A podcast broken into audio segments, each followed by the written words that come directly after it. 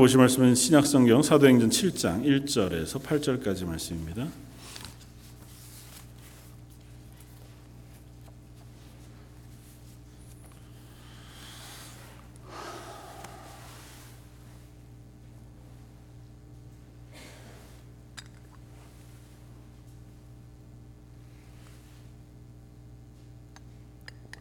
신약성경 사도행전 7장 1절로 8절까지 말씀.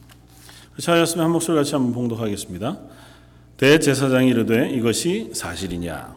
스데반이 이르되 여러분 부형들이여 들으소서.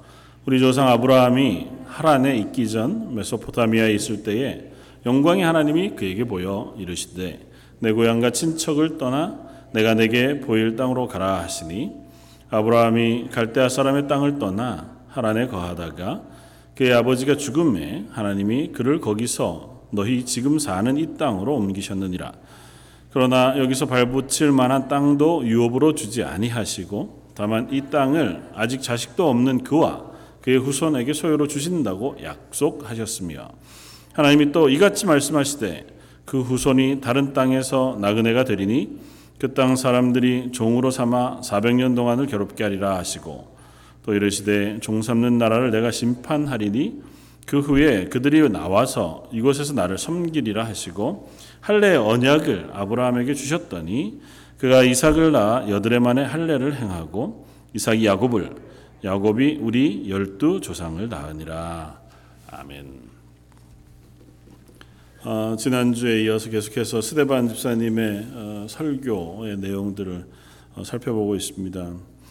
어, 스테반 집사님에 대한 소개는 뭐 성경 가운데 그리 많지 않고 어, 스테반 집사님에 대해서 알려진 것은 오늘 본문 7장 전부를 기록하고 있는 어, 그가 공회 앞에서 어떻게 보면 신문 받는 과정 속에 어, 나의 죄 없음을 뭐 진술하는 것이거나 아니면 그 신문에 대항하여 어, 복음을 그 앞에 증거하고 고백하는 내용 또 다른 한편으로는 설교처럼 어, 그것이 어느 자리이든 어떤 상황에 있든 상관없이 듣는 이들을 향하여 예수 그리스도의 십자가의 복음과 그 구원을 계획하시고 또 끊임없이 완성해 오시고 그것을 신실하게 지켜오신 하나님에 대한 믿음의 고백을 하고 있는 이 7장의 말씀이 아마 스테반 집사님을 이해하는 가장 아마 좋은 텍스트가 되어진다 이렇게 생각이 되었습니다.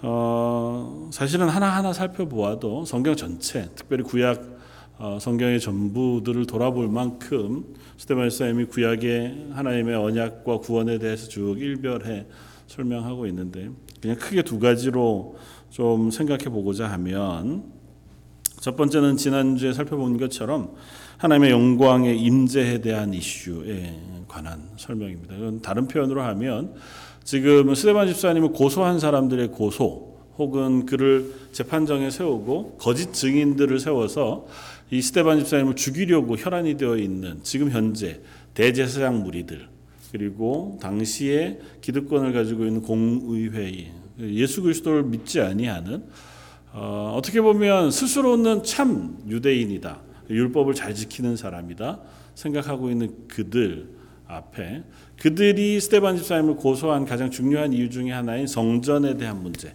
그러니까 예수님께서 성전을 헐고 어, 그 말씀하신 예수님의 당신의 죽으심에 대한 비유의 말씀. 물론 실제적으로도 예루살렘 성전 자체가 하나님의 임재와 하나님을 예배하는 장소로서 이제는 가치를 잃어버렸기 때문에 그 성전을 허실 거다 말씀하시는 그 내용을 빌미로 해서 하나님의 거룩한 전을 어, 헐려고 하는 이 무리 혹은 그 이야기를 하는 이 사람을 어, 종교적인 재판으로 어, 제거해야겠다 고 하는 그 고소에 대한 대답.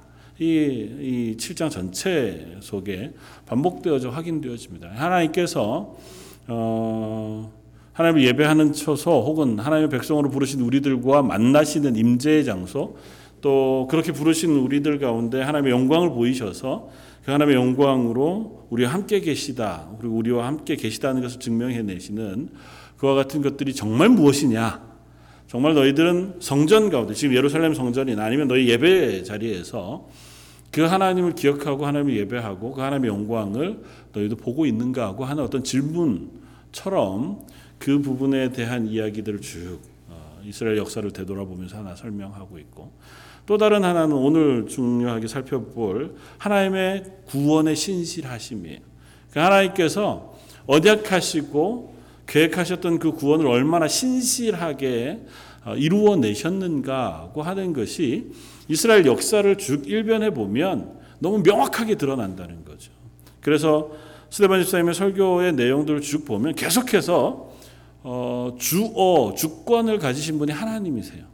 그러니까 하나님께서 기억하시고 하나님께서 부르시고 하나님께서 때가 차면 그 구원의 계획을 완성하시고 사람을 불러내시거나 사람을 세우시거나 하는 그 모든 일들을 하나님이 하고 계시다고 하는 사실을 이 7장에 거듭거듭 설명해 주는 거죠. 아브라함으로부터 시작해서 대표적으로 아브라함, 요셉 그리고 모세와 또 솔로몬 다윗에 이르기까지 하나님께서 그들을 쓰셔서 이 이스라엘을 향하신 하나님의 구원을 어떻게 완성해 오셨고 신실하게 그 언약을 지켜 오셨는지와 그 구원의 정점으로 완성하신 구원이 바로 예수 그리스도를 통한 구원이라고 하는 사실을 스테반 집사님이 설명해 주고 있는 거죠. 그러면서 이 말을 듣고 있는 이들에게 너희들이 죽인 예수 그리스도가 바로 우리의 구원자 메시아가 되신다고 하는 사실을 조금 더 명확하게 선언하고 또 그것을 고백하고 있는 것이 아마 이 스테반 집사님의 설교의 전부일 것이다 이렇게 생각이 되었습니다.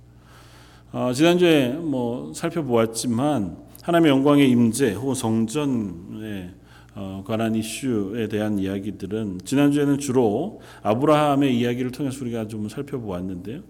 어, 아브라함 이야기를 먼저 시작합니다. 2절에 보면 스테반이 이르되 여러분 부형들이여 점잖게 지금 수세에 어떻게 보면 모여 있는 어, 스테반 집사님이 그들을 향하여 진술합니다. 지금 어떤 자리냐 하면요. 재판정에서 많은 사람들이 고소하는 거예요.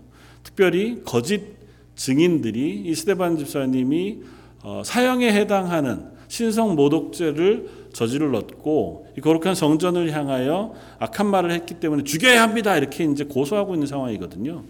그 고소를 듣고 이 피고인 스테반 집사님에게 너 이 말이 전부 다 사실이냐? 혹 반박할 말이 있으면 한번 해봐라. 그렇게 해서 이야기를 시작하는 게 스테반 집사님의 설교의 시작이거든요. 그런데 스테반 집사님 거기에 대해서 좀 설명하고 말하는데 전혀 그 상황에 개의치 않습니다. 내가 지금 어떤 재판정에 있거나 나를 고소하는 무리들의 고소가 얼마나 아, 타당하지 않은지 그것이 잘못되었는지에 대해서 별로 설명하고 싶어 하지 않아요. 어떻게 보면 자기에게 마지막 있을 만한 어, 신앙 고백 혹은 전도의 자리일지 모르는 그 자리에서 점잖게 이야기 시작합니다. 여러분 부형들이여 들으소서. 우리 조상 아브라함이 하란에 있기 전 메소포타미아에 있을 때 영광의 하나님이 그에게 보이셨다. 하나님께서 아브라함을 영광 중에 만나 주셔서 그와 언약하셨고 아브라함은 그 영광 중에 나타나신 하나님의 언약이 이유가 되어서 그것을 믿고 의지하여 이 땅 가운데 하나도 약속의 어떤 근거가 될 만한 것 하나 없이 표현을 따지면 발붙일 만한 땅도 유업으로 전혀 얻지 못하였고 아들 하나도 없는 그때에 하나님께서 언약하신 약속을 믿고 이 땅에서 나그네로 삶을 살았다는 거죠. 아브라함이 100년을 넘게 살았습니다. 그리고 처음 아브라함을 부르셨을 때가 대충 이렇게 유추해 보건데 75세 정도쯤 되었을 것이다. 그러니까 이미 자기 삶을 한참 살고 있던 그러니까 하란을 떠나 이 가나안 땅으로 들어올 때 이미 작년에 아니면 노년의 나이인 거죠. 그럼에도 불구하고 그에게 언약하였습니다. 내가 보는 모든 땅을 너와 내 자손에게 허락해 줄 것이다. 그리고 내 자손이 하늘 별과 같이 바다의 모래와 같이 무수해질 것이다. 그리고 내 이름이 창대케 되어 너를 축복하는 자에게 내가 복을 주고 널 저주하는 자에게 내가 벌을 내릴 것이다. 너가 복의 근원, 너가 복이 되어질 것이다. 하나님 언약하신 언약을 아브라함 믿었습니다. 믿을 수밖에 없는 이유는 하나님의 영광을 보았기 때문에. 그러니까 인간이 감당할 수 없는 하나님의 영광을 실제로 그가 체험했기 때문에 그 하나님을 믿고 의지하게 된 거예요. 그 나중에 야곱도 그러했고 어, 요즘 새벽마다 우리가 말씀을 나누고 있는 에스겔 선지자를 선지자로 부르실 때 그 30세 되던 해에 그발 강가에서 영광의 하나님이 그에게 임재하시거든요. 그의 말로 다 설명할 수 없는 하나님의 영광과 천사들의 모습을 에스겔서 1장에서 기술해 주고 있습니다. 이사야 선지자도 하나님께서 그를 부르실 때에 하나님께서 그에게 영광 중에 나타나시고 하나님을 옹이하고 있었던 스랍들의 찬양 소리를 함께 들으면서 그가 선지자로 부름을 받습니다. 그러니까 그들이 평생을 어떻게 보면 참 지치고 괴로울 만한 그리고 아 그냥 하나님 좀 평범하게 살면 안 되겠습니까 싶을 만한 특별히 선지자들의 입장에서 훨씬 더 그럴 것 같은 뭐 아브라함도 전혀 예외가 아닌. 하나님 그냥 저는 너무 많은 거 말고요. 여기 어느 정도 땅을 주시고 자녀들을 좀 넉넉히 주시면 뭐 하나님 재산은 조금씩 조금씩 불려 주셨으니까 이 땅에 정착하고 도시 하나쯤 성 하나쯤 지어서 여기서 이제 정착해 살기 시작하면 야 이게 시작이 돼서 쉽게 얘기하면 시드머니가 돼서 이게 이제 점점 점점 점점 더 확장해 가면 이 가나안 땅 전체 하나님 약속하신 대로 이것을 저희가 허락하실 줄 믿겠습니다. 뭐 이랬으면 좀 나았잖아요. 근데 아브라함이 살아 있는 동안은 그렇지 않았다는 거잖아요. 그런데도 불구하고 아브라함이 그 약속을 믿을 수 있었던 것은 그리고 그 말씀에 순종할 수 있었던 것은 영광의 하나님이 그를 만나 주셨기 때문에 이스라엘이 때마다 하나님의 백성으로 설 수 있도록 하게 하시기 위해서 아브라함에게만 나타나신 것이 아니고 이스라엘에게도 동일하게 그 영광의 하나님이 나타나 주셨고 그거의 정점이 무엇이었냐 하면 광야에 광야인 40년 동안 있었던 성막 그리고 솔로몬으로 허락해 짓게 하셨던 성전이었던 그러니까 정말 이스라엘 사람들이 생각하는 것 이상으로 성전이라고 하는 것은 하나님의 임재의 놀라운 장소가 분명해요. 하나님이 온 세상 만물 가운데 안 계신 곳이 없고 모든 것을 다스리는 하나님이시지만 특별히 이스라엘을 내 백성으로 불러주시면서 그 백성 가운데 나의 거처를 두겠다고 약속하신 거거든요. 그 다시 말하면 온 세상에 내가 다 여행하고 다닐 곳이 있고 내 마음대로 다닐 어, 자유가 있지만 나는 오늘은 니네 집에서 잘게. 그래서 나는 앞으로 1년 동안은 그 집에 내 방을 두고 거기에서 매일 어떤 이유가 됐든 다시 돌아와서 그 자, 자리에서 잘 것처럼 하나님 약속해 주시는 거예요. 이스라엘 백성에게 물론 꼭 그런 의미로만 다 이해하면 안 되지만 이스라엘 백성이 특 별한 장소 하나를 하나님께서 선택해 주시고 하나님께서 그곳에 임재하셔서 특별히 임재하신 그 어, 어, 속죄소 어, 그 언약계 위두 어, 그룹 날개 사이를 속죄소라고 부르거든요. 그 시온의 보좌라고 하고 하나님 임재하신 장소 그곳에 임재하셔서 가장 중요하게 이스라엘에게 베푸신 은혜가 뭐냐면 속죄의 은혜예요. 이 세상 가운데 죄인 될 수밖에 없는 인간들을 하나님께서 찾아오셔서 그들을 용서해 주시고 내 백성으로 삼아 주시겠다는 거예요. 왜 죄가 없겠어요? 광야 40년 동안 이스라엘 백성이 오늘 본문에도 스데반 집사님이 나중에 7장 뒤에 가면 그들이 얼마나 악한 사람들이었는가 하나님의 언약 가운데에서도 그들이 실패했는가를 써요. 선뭐 저 뒤에 40, 39절 40절 이하에 가보면 그들이 우상을 만들어 섬겼던 이야기들을 쓰면서 얼마나 완악했는가에 대한 이야기들을 씁니다. 그랬음에도 불구하고 하나님이 그들 가운데 임재해 계셨다고요. 그리고 그게 눈에 보이는 증거로 그들이 볼 수 있었습니다. 구름, 구름 기둥으로. 구름 기둥 가운데 있는 불 기둥의 형상으로. 그러니까 하나님께서 그들처럼 그렇게 특 별하게 대우해 주신 민족이 없어요.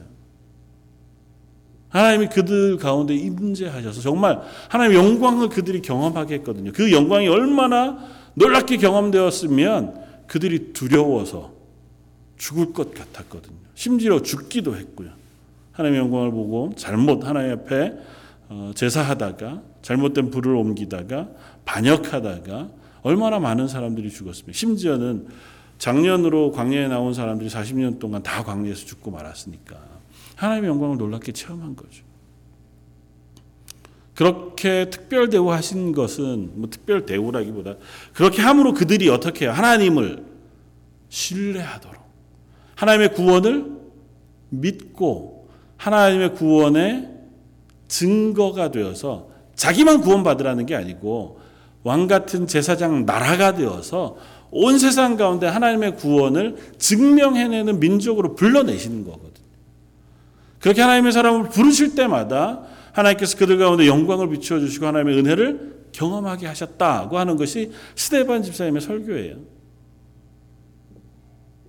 그런데 너희는 지금 지금 이스라엘 백성 이 스테반 집사님을 고소하고 있는 그 사람들에게 있어서는 그 하나님의 영광이 아니라 성전 건물 이것만 중요하다는 거죠.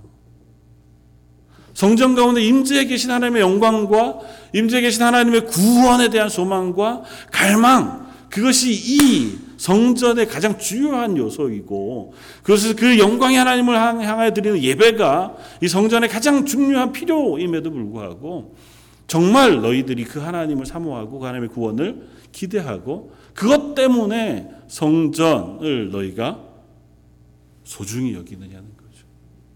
오히려 너의 이득, 너의 기득권, 너의 세상적인 욕심 때문에 성전을 따로 사용하거나 유용하려고 하는 것은 아니냐. 그것이 스테반 집사님의 강력한 질문이자 경고의 말씀이기도 해요. 오늘 본문 쭉 뒤에 우리가 읽지 않았지만 44절 이하에 이렇게 스테반 지사님 설교합니다. 광야에서 우리 조상들에게 증거의 장막이 있었으니 이것은 모세에게 말씀하신 이가 명하사 그의 본 양식대로 만들게 하신 것이라. 우리 조상들이 그것을 받아 하나님이 그들 앞에서 쫓아내신 이방인의 땅을 점령할 때에 여호수아와 함께 가지고 들어가서 다윗 때까지 이르렀다. 하나님의 영광의 성막 임재하신 그 임재를 동 행해서 이 가나안 땅 지금 우리가 살고 있는 하나님의 나라를 정복할 때 함께 들어왔어요. 그리고 그 성막을 46절에 다윗이 하나님 앞에서 은혜를 받아 야곱의 집을 위하여 하나님의 처소를 준비하게 하여 달라고 하더니 솔로몬이 그를 위하여 집을 지었느니라. 그러나 어떻게 해요? 지극히 높으신 이는 손으로 지은 곳에 계시지 것입니다. 착각하지 말아라. 그 성전이 이제 이 예루살렘 그 위에 지어졌다고 해서 하나님이 영원히 우리와 함께 계실 것이라는 착각을 하지 말으라는 거예요. 아, 건물이 지어졌으니 더 이상은 뭐 우리가 어떻게 해도 하나님 우리의 하나님이시고 또 하나님 우리에게 복 주시는 분으로 어, 계실 것이다. 그건 착각이라는 거죠. 하나님이 그냥 우상들처럼 혹은 우상을 섬기는 사람들의 논리들처럼 그냥 성전 지어 놓고 그 앞에 시마다 때마다 동물의 피를 뿌리고 제사를 자후하게 어, 천천의 기름 만만의 제물을 바쳐 드리기만 하면 그러면 아 하나님 좋다 그러시고 우리에게 복을 주시는 하나님이시냐 그렇지 않다고요. 스테반 선생님의 설교는 그것입니다. 주께서 이르시되 하늘은 나의 보좌요 땅은 나의 발등상이니 너희가 나를 위하여 무슨 집을 짓겠으며 나의 안식할 처소가 어디냐? 이 모든 것이 다 내 손으로 지은 것이 아니냐?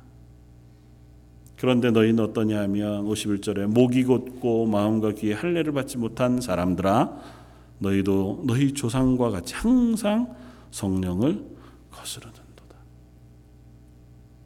하나님께서 그토록 하나님의 영광과 하나님의 구원과 하나님의 임재에 대해서 보이시고 말씀하시고 그들 불러내셨음에도 불구하고 너희 조상들과 똑같이 너희도 여전히 성령을 거슬러 행하는 악한 자리에 서고 있다고 하는 것이 스테반 집사님의 강력한 권면이자 경고예요. 어떻게 보면 스테반 집사님 처음 설교를 시작할 때부터 이 마지막 40여 절올 때까지 진술은 굉장히 부드럽습니다. 그리고 그들이 잘 알고 있는 구약의 말씀을 다시 한번 떠올리면서 하나님이 어떻게 우리 이스라엘 백성은 우리의 조상들을 통하여 우리를 구원해 하나님의 백성을 삼으시고 구원해 내셨는지를 쭉 해요. 영광의 역사죠. 늘 이스라엘이 남들에게 자랑할 만한 야, 하나님 우리를 얼마나 우리 민족을 얼마나 사랑하셨는데 그렇게 얘기할 만한 역사들을 쭉 얘기하고 있는 거니 듣는 사람들 입장에서 좋았겠죠. 아, 그래 너도 구약을 잘 알긴 아는구나. 근데 마지막에 가서 좀 더 단호한 어조로 이야기한 목이 곧고 마음과 귀에 할례를 받지 못한 사람들아. 하나님의 그 은혜와 그 놀라운 영광 가운데 우리 불러 하나님의 백성 삼으셨는데 지금 우리의 자리가 어떠한지를 한번 살펴보았으면 좋겠다. 어, 스테반 집사님 우리들에게도 시사하는 바가 있는 설교의 말씀이라고 생각이 되어서요. 뭐 스테반 집사님 때에 예루살렘 성전을 섬기던 그 사람들에게만 이 말씀이 적용되는 것이 아니라 오고 는 모든 하나님의 사람들에게 끊임없이 어, 이 고백이 동일하게 고백되어져야 하고 확인되어져야 할 어, 고백인 줄 압니다. 하나님 우리를 구원하시고 우리를 하나님의 자녀 삼으시고 우리를 하나님의 사람으로 불러내셔서 땅 가운데 하나님의 예배하는 사람으로 불러 주셨습니다. 우리가 예배하는 것은 우리의 겉 모양 그리고 우리의 시간과 또 어, 열심을 다해 하나님을 예배하는 그것이 얼마나 하나님 기뻐하시는 것인지에 대한 생각을 또 하게 될 뿐만 아니라 이렇게 불러내신 우리를 통하여 하나님의 어, 살아계신 그 구원을 증거하는 삶을 살아가도록 얼마나 불러내셨는지.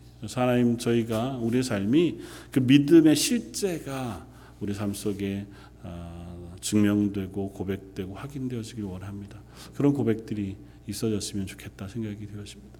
두 번째는 하나님의 신실하신 구원의 언약에 관한 이야기입니다. 하나님 아브라함을 부르실 때도 그렇고 오늘 본문 가운데 저희가 읽지 않았지만 어, 요셉의 이야기를 또 스테반 집사님이 한동안 쭉 쓰고 있고 모세의 이야기를 길게 했습니다. 이 세 사람의 인물들을 동일히 하나님께서 그들을 불러내셨습니다. 그리고 하나님께서 그들을 불러내셔서 하나님의 구원을 이루시는 하나님의 사람으로 삼으시는데 어, 세 사람을 관통하는 이야기 중에 어, 관통하는 표현을 따져보자면 어, 모세가 하나님의 부르심을 받고 하나님 앞에서 이 출애굽의 사역을 시작하기 전에 이미 그는 어, 마흔 살에 바로의 집에서 내가 구원의 도구가 되겠다 그렇게 하는 어, 결심을 가졌었더랬습니다. 20절 이하에 모세에 대한 이야기를 쓰는데요. 20절 읽겠습니다. 그때에 모세가 났는데 하나님 보시기에 아름다운지라 그의 아버지 집에서 석 달 동안을 길리우더니 벌어진 후에 바로의 딸이 그를 데려가다가 자기 아들로 길렀다. 이때가 언제냐 하면 이제 바로의 악행과 폭정이 극에 달하고 있을 만한 시점. 잘 아는 것처럼 출애굽기 2장 이하에 보면 어, 1장에 보면 어, 애굽에서 종살이하고 있던 이스라엘 백성 요셉을 알지 못하는 바로가 세워지고 났을 때 그때에 이 이스라엘 백성이 점점 점점 숫자가 불어나니까 바로가 태어난 아, 어, 이스라엘 히브리 사람 중에 아들이 있으면 못다가 나일강에 던져 버리라 음, 하는 명령을 내렸고 그때쯤에 어, 모세가 태어납니다. 다행히 믿음의 산파들이 모세를 죽이지 않고 살려두어 3개월간 어머니의 집에 숨겨 키워내고 있는데 그 표현을 오늘 본문은 뭐라고 표현하냐면 하나님 보시기에 모세가 아름다웠다. 하나님 보시기에 아름다웠다고 하는 표현은 우리가 창세기 1장에 어, 하나님께서 천지를 창조하실 때의 이야기를 통해서 우리 잘 알잖아요. 똑같은 단어를 씁니다. 토브라고 하는 히브리어. 그러니까 하나님 보시기에 좋았더라, 아름다웠더라고 하는 이 단어는 용모가 수려했다, 괜찮았다고 하는 의미를 포함해서 하나님 보시기에 중심에 그가 좋았다. 하나님이 도구로 쓰실 만한 사람으로 모세를 처음부터 불러내신 거죠. 그래서 모두가 죽어야 하는 상황. 모세도 사실은 죽음 가운데 놓여져 태어난 사람이잖아요. 그런데 죽음 가운데서 건져 내셨어요. 그래서 모세 이름이 건져 낸 사람이잖아요. 건져냄을 받아서 그가 모세가 됐습니다. 그렇게 모세가 된 어, 모세가 장성해서 자기의 힘으로 구원의 일들을 해보고자 하다가 실패합니다. 그리고 미디안으로 바로의 눈을 피해서 도망하고 바로의 눈을 피하여 40년간을 미디안 광야에서 살아갑니다. 본문 뒤에 보면 이렇게 씁니다. 어, 30절에 40년이 참해. 이 전에 29절은 모세가 이 말 때문에는 뭐냐 하면 뭐 우리가 잘 알고 있는 사건들 때문에 모세가 결국은 애굽에서 도망할 수밖에 없었던 그 일들이 있었고 그 말 때문에 도주하여 미디안 땅에 나그네가 되어 거기서 아들 둘을 낳았다 이렇게 씁니다. 그리고 나서 40년 그 40년이 참해. 그때로부터 40년이 참해 하나님께서 그를 부르셨다. 성경 그렇게 쓰는 거죠. 하나님께서 그를 부르실 때에도 하나님의 때가 찼을 때 그를 불러내십니다. 하나님께서 아브라함이 원하는 때 혹은 모세가 원하는 때 혹은 요셉이 기대했던 때에 그들의 방식으로 하나님의 구원을 이루시는 것이 아니라 그들은 기대하지 않고 그들은 알지 못했던 때지만 하나님의 구원의 계획을 따라 하나님의 신실하심의 때에 그 때가 찼을 때 하나님께서 그를 불러 내신다는 거죠.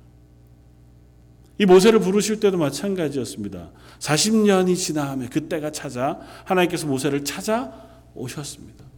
근데 그때의 모세의 고백 아니면 마음 자세를 살펴볼 수 있을 만한 힌트들을 그 바로 앞에 있는 29절이 우리에게 들려주는데요.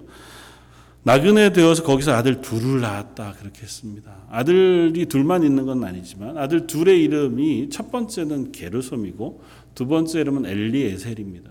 이 두 아들의 이야기를 어, 여기 본문에서 써 주고 있는데 출애굽기 2장에 보면 게르솜을 낳았을 때에 게르솜이라고 하는 아들의 이름을 지은 그 모세의 마음에 대해서 성경이 써줍니다. 모세가 미디안 광야에 가서 어, 아들을 낳고 그 아들을 얻은 때에 내가 이방의 땅에서 나그네가 되었다 이렇게 고백해요. 그래서 아들을 낳고 이름을 게르솜이라고 지었다. 그러니까 모세가 미디안 광야에서 나는 내 힘으로 무엇인가를 할 수 있을 줄 알았는데 하나님이 나를 좀 큰 일을 맡기실까 했는데 죽음 가운데 건져내셨잖아요. 그래서 바로의 궁전에서 왕자로 어쩌면 왕이 바로가 될지 모르는 훈련을 하면서 자라왔는데 정작 도망쳐 이 땅 가운데 나그네 신세가 되었으니 그걸 한탄하면서 어떻게 보면 어, 아들을 얻자 아들의 이름을 그렇게 지은 것 같아요. 내가 이방의 땅 이곳에서 계기되어 나그네가 되었다. 근데 둘째 이름은 뭐라고요? 엘리에셀이라고. 엘리에셀 에셀이라는 말은 우리가 어디에서 제일 많이 듣냐 하면 에벤 에셀이라는 것에서 듣잖아요. 에벤 에셀이라는 건 하나님의 도움의 돌, 에벤이라는 것은 이제 돌이란 뜻이고요. 그러니까 도움의 돌이란 뜻이에요. 엘리 에셀은 하나님이 나를 도우셨다, 도우신다, 그 하는 표현이에요. 그 첫째를 낳고 둘째를 낳을 동안에 심경에 아마 변화가 좀 생긴 것 같고 또 그 가운데 모세를 하나님께서 연단하시고 불러내신 것 같아 보입니다. 그러니까 모세도 동일한 고백을 하는 거예요. 하나님 앞에 내가 하나님 부르심을 받았으나 여전히 내가 나그네로 살고 있는 사람이다. 는 것과 나그네 땅에서 살고 있으나 나는 하나님의 도움 가운데 살아가는 하나님의 부르심을 받은 사람이라고 하는 고백이 이 모세의 자녀들의 이름을 통해서 모세가 하고 있는 것이고 이 고백은 지난 설교 지난주 설교를 통해서 우리가 살펴보았지만 우리 믿음의 사람들에게 거듭거듭 요구되어지자 고백되어지는 고백 중에 하나예요. 이 땅을 우리가 나그네로 살아갑니다. 그러나 나그네 땅에 살아가는 우리를 하나님께서 놓지 않으시고 하나님의 도움으로 하나님의 은혜로 하나님의 손으로 붙잡아 주십니다. 그게 하나님의 백성을 향한 하나님의 가르치심이거든요.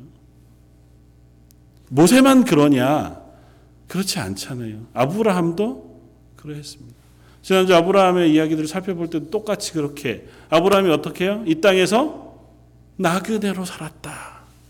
그러나 하나님 주실 본향 그 성을 바라보았다고 얘기해요.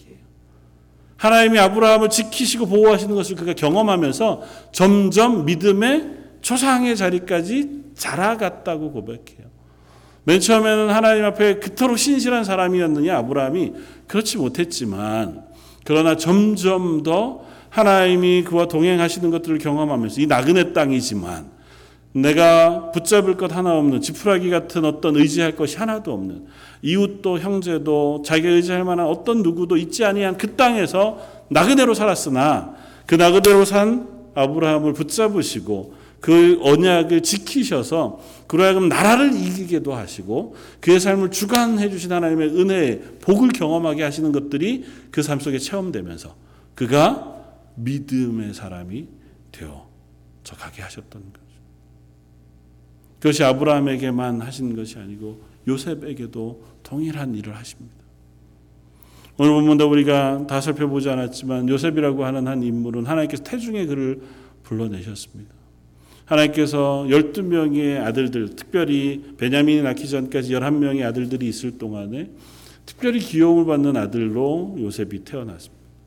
그러나 어떻게 보면 아직 철없는 아들인 거죠. 형들은 밖에 나가 일하고 있는 동안 자기 혼자 좋은 옷 입고도 뭐 어쩌면 괜찮은 줄을 생각했는지는 잘 모르겠어요. 성경 표현이 별로 없으니까. 그러나 그런 요셉을 다른 형제들이 싫어했어요. 뭐 배다른 형제니까 또 특별히 어, 우리하고 달리 아버지가 너무 총애하는 아들이니까 형들이 미워할 만 하겠다 싶기도 하긴, 하긴 하지만 어쨌든 미워할 만한 구석이 혹시 있었는지도 잘 모르겠어요. 요셉은 태어날 때 하나님께서 그에게 이상을 보게 해 주셨습니다. 그럼에도 불구하고 그가 어린 나이에 애굽의 노예로 팔려 갑니다. 그것도 형들이 그를 죽이고자 해서. 그냥 자기 인생의 가장 큰 절망을 만난 거죠. 승승장구 한 건 아니지만 어쨌든 아버지의 귀여움을 받고 잘 자라오던 인생이 하루아침에 다 깨어져 버리고 전혀 말이 다른 나라 그리고 민족이 다른 그 애굽 땅에 가서 종이 됐으니까 그야말로 노예로 산 거죠. 노예로 산 것도 모자라서 조금 더 있다가 어떻게 해요? 감옥에 갇히게 됩니다. 그 기간이 꽤 깁니다. 10년이 훌쩍 넘는 긴 시간 동안을 그가 그렇게 보냅니다. 하나님께서 부르셨으나 아직은 그가 그 땅에서도 여전히 나그네로 살아갑니다. 자기는 신실했는지 모르지만 그의 삶은 남들 보기에 혹은 자기가 보기에도 별로 전망이 밝아 보이지 못한 그곳에서 뭘 할 수 있을까 싶은 인생을 살아가지만 요셉의 인생을 성경은 그렇게 기록합니다. 그가 있는 그곳에 하나님이 그와 동행하심으로 그가 그곳에서 그 모든 곳에 인정을 받았고 그곳에 부한 복이 근원이 되었다고 하는 사실 성경이 이야기해줘.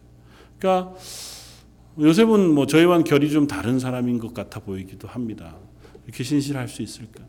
그도 역시 나그네로 살았고 나그네로 산 그 삶 속에 하나님의 도심과 하나님의 임재하심을 그도 경험했습니다.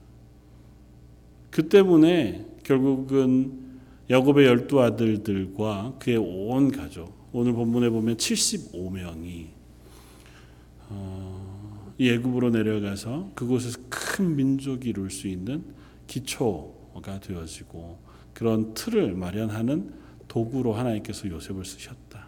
창세기 마지막에 보면 요셉이 형들을 만나 고백하는 고백을 통해서 그 고백을 하잖아요. 형, 형님들이여 너무 두려워하지 마십시오.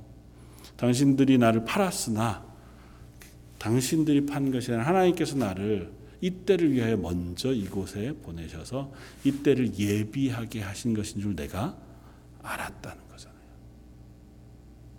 거기까지 가는 동안 긴 시간이 흘렀고 그 그곳까지 가는 동안 좋은 것만 있지 않고 지난하게 힘겨운 시간을 나그네로 혹은 노예로 살았음에도 그곳에서 결국 깨닫게 되어진 것은 아 하나님께서 이것을 선하게 바꾸셔서 하나님의 구원을 이루시는 도구로 써 주셨구나. 아브라함에게 요셉에게 또 오늘 본문의 모세와 이스라엘에게 하나님께서 때마다 시마다 하나님의 구원의 계획대로 그들을 불러내시고 또 그곳에서 그들을 보호하시고 인도하시고 또 때로는 하나님의 영광을 그들에게 보여주시거나 하나님의 은혜를 경험하게 하셔서 그들로 하여금 하나님의 구원의 도구가 되게 하셨고 그들을 사용하셔서 하나님의 구원을 이스라엘 가운데 그리고 궁극적으로는 예수 그리스도를 통하여 완성하시는 하나님의 이야기를 스테반 집사님이 들려주고 있는. 저 여러분들도 그와 같은 은혜를 따라서 하나님의 자녀가 되었고 하나님 구원받은 백성이 되어진 줄 압니다. 구약의 이야기들은 나와 관계없는 이야기가 아니고 이곳에 일하셨던 하나님이 저와 여러분들을 구원하시기 위하여 동일한 일을 행하신 줄 믿습니다. 어쩌면 저와 여러분들도 죽음 가운데서 건져진 모세와 같이 이 세상 가운데 아무 쓸모 없이 하나님의 손에서 버려져도 누구 하나 원망할 것 없는 인생으로 이 땅 가운데 태어났는지 모릅니다. 그러나 그런 우리를 하나님께서 어느 시점에 불러내시고 불러내셨으나 어쩌면 아직도 나그네처럼 이 땅을 살게 하고 계신지는 모르겠습니다. 그러나 분명히 하나님 저 여러분들을 불러내신 이상 이 땅 가운데 하나님의 구원의 도구로 삼기를 원하시는 줄 믿습니다. 각기 모양은 다를지 몰라도 또 각기 어떤 방식으로 그 역할을 감당하게 되어질지는 몰라도 하나님 저와 여러분들이 드리는 예배를 통해서 또 저와 여러분들이 사는 삶의 고백을 통해서 또 우리 주변을 향하여 전하는 전도의 권면들을 통해서 아니면 우리 자녀들을 잘 믿음으로 양육해내거나 혹은 기도의 자리에서 하나님의 은혜를 구하며 기도하는 모습을 통해서 혹은 어떠한 모양으로든 하나님 앞에 때로는 우리가 실패하거나 넘어지거나 연약한 곳 그곳에 있는 상태에서라도 하나님 저와 여러분들을 왕 같은 제사장으로 세우시길 원하시고 저 여러분들을 통하여 하나님의 구원을 완성해 가시는 줄 믿습니다. 그리고 그 구원은 이미 예수 그리스도를 통하여 저와 여러분들에게 적용된 바 되었고 또 오늘 본문의 표현을 따른다면 우리가 성령을 거스르는 자가 아니라 성령이 임재하여 이미 우리 가운데 거하시는 하나님의 임재를 경험한 사람으로 저희가 부르심을 받았다 하는 사실을 우리가 기억할 수 있기를 바래서 기도 때마다 또 하나님의 은혜를 구할 때마다 그렇게 기도할 수 있으면 좋겠습니다. 하나님 저희 속에 허락하신 그 성령의 임재가 또 하나님의 구원의 그 은혜가 저희 속에 실제가 될 수 있도록 하나님 저희를 깨우쳐 주십시오. 깨닫게 해 주십시오. 말씀을 읽는 가운데 혹은 말씀을 듣는 가운데 찬양하는 가운데 기도하는 가운데 혹은 예배의 자리에서 아니면 내 일상의 삶의 자리에서 하나님이 저에게 말씀해 주시고 저를 붙잡아 주시고 할 수 있다면 하나님의 영광의 놀라운 것들을 보게 하셔서 이 땅 가운데서 하나님의 사람으로 하루하루 힘있게 살아갈 수 있는 삶 살게 해주십시오. 기도하는 저 여러분들 되시기를 주님의 이름으로 부탁을 드립니다. 다시 한번 기도하겠습니다. 우리 말씀을 생각하면서 한번 기도하면 좋겠습니다. 하나님께서 모세를 찾아오셔서 그 가시떨기 불꽃 가운데에서 나는 아브라함의 하나님, 이삭의 하나님, 야곱의 하나님이라고 스스로를 소개하셨습니다. 오늘도 살아계셔서 우리 가운데 역사하시는 하나님이라고 선포하시는 하나님, 지금 이 예배 자리에서 또 저 여러분들의 삶의 자리에서도 야 나는 아브라함의 하나님, 이삭의 하나님, 야곱의 하나님이다 말씀하시는 줄 믿습니다. 살아계신 하나님을 우리 삶 속에 경험하게 해주십시오. 살아계신 하나님을 저희가 고백하며 붙잡을 수 있도록 저에게 믿음을 더하시고 하나님의 은혜를 경험케 해주시고 우리 한 목소리 같이 한번 기도하시겠습니다.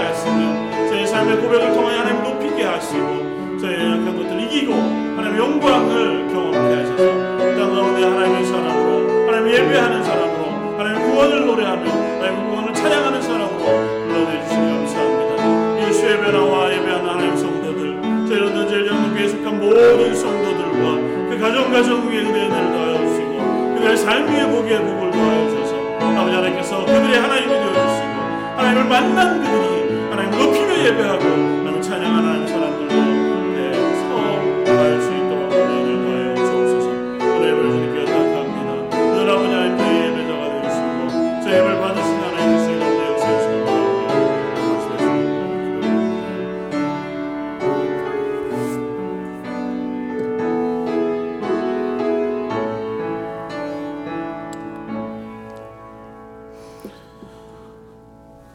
살아계신 하나님, 저희 가운데 임하셔서 말씀해 주시고 하나님의 능력과 은혜에 충만한 것들 저희로 목도하게 하셔서 하나님을 의지하여 이 땅을 그리스도인으로 믿음의 사람으로 살아갈 수 있도록 이 예배 자리에 나온 모든 성도들 또 하나님의 은혜를 구하며 예배하길 기뻐하는 저희 런던 제일장독의 모든 성도들의 가정과 삶 위에 임하여 주시고 은혜 베풀어 주옵소서. 오늘의 예배를 받으실 하나님, 앞으로 살아가는 일주일도 또 앞으로의 저의 고백도 받아주시길 원하오며 오늘 말씀 예수님 이름으로 기도드립니다. 아멘.